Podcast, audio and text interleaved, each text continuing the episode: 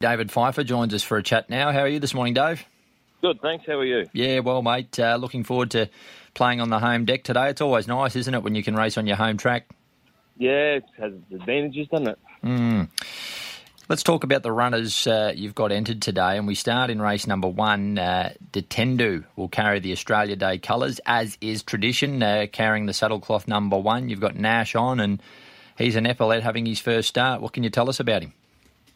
Uh, he's obviously had three trials to date. His two trials of preparation have been very good. Uh, um, he's shown nice speed. I expect him to be good out of the gates. Um, I suppose the disadvantage he has today is that there's um, a few horses in the race that have got race experience that, that he lacks, mm. but they've got to start somewhere. But look, he's a nice, big, strong horse. He's worked well at home. He's trialled really well, and I'm expecting a full showing. I reckon that latest trial he comes out of will stand up pretty well because Count Your Blessings, the horse that won the trial, and your guy, he finished second. She's a filly that's going to run short at the provincials um, over the weekend and will win a race very quickly. So I reckon the trial will be okay. Yeah, I, I tend to agree. Um, as I, I'm sort of confident coming into today's race, but you can't have high confidence when you've got so many other horses in the race that have got good race performance and got race experience. Exactly right.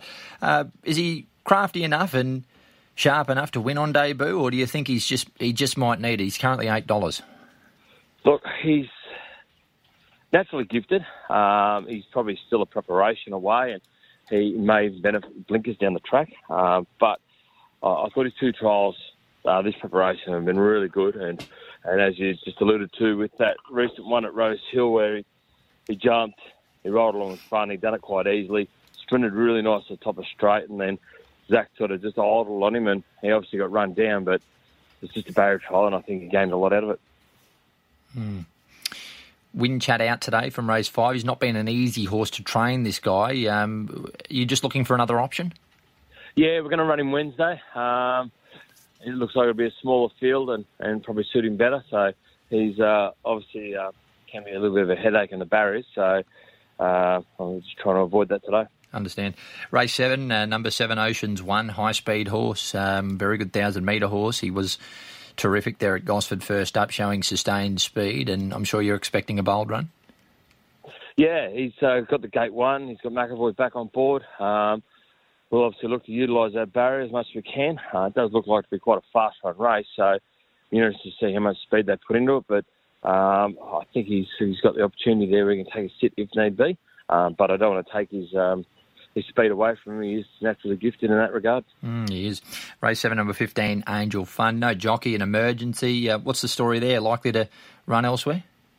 No, no, definitely race. Uh, get a jockey on board very soon. Um, and... me to ride it. oh, you do 54? I just might have to have a sweat first.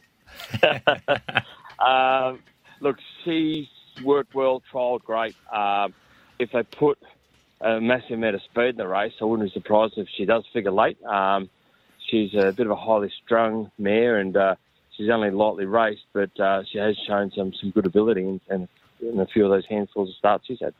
Do me a favour and put a Alicia on it. Otherwise, I'm going to have to entertain the Savo. yeah, he's going to sit around and wait for you all day. Yeah.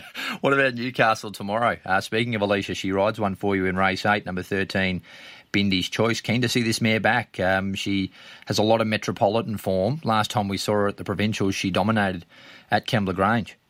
Yeah, it's a very talented mare. Uh, trials and good this prep. Um, drawn a bit awkward, but she'll get back over the six furlongs, and if they put a lot of speed in the race, um, I, I, wouldn't be surprised if she runs them over top of them. She's a she's a nice, big, strong mare. Uh, she's probably a bit more mature this preparation, and I'm expecting a good preparation out of her. Absolutely. How forward have you got her? Forward enough. Yeah. Forward enough. Yep. Yeah, I, am expecting a good showing. Um, it's probably just the barrier is probably the the the factor of how far back will she get. So if uh, it, I think she's going to be better suited over the seven furlongs. Um, so just be keen to see um, how the final fields look tomorrow morning, um, and scratchings and so forth. If there's good speed in the race, well, she's she's going to be uh, she's going to be getting home late. That's uh, Newcastle tomorrow. You've also got Over Ice there, race five, number ten, getting fitter. Getting fitter. Uh, to race, she raced the other day. She got a bit hot and sweaty prior to the race. Uh, it was a warm day down there at Canberra, but the way she raced, it looked like she was looking for the mile. Um, obviously, her past form suggests that she wants a mile or further.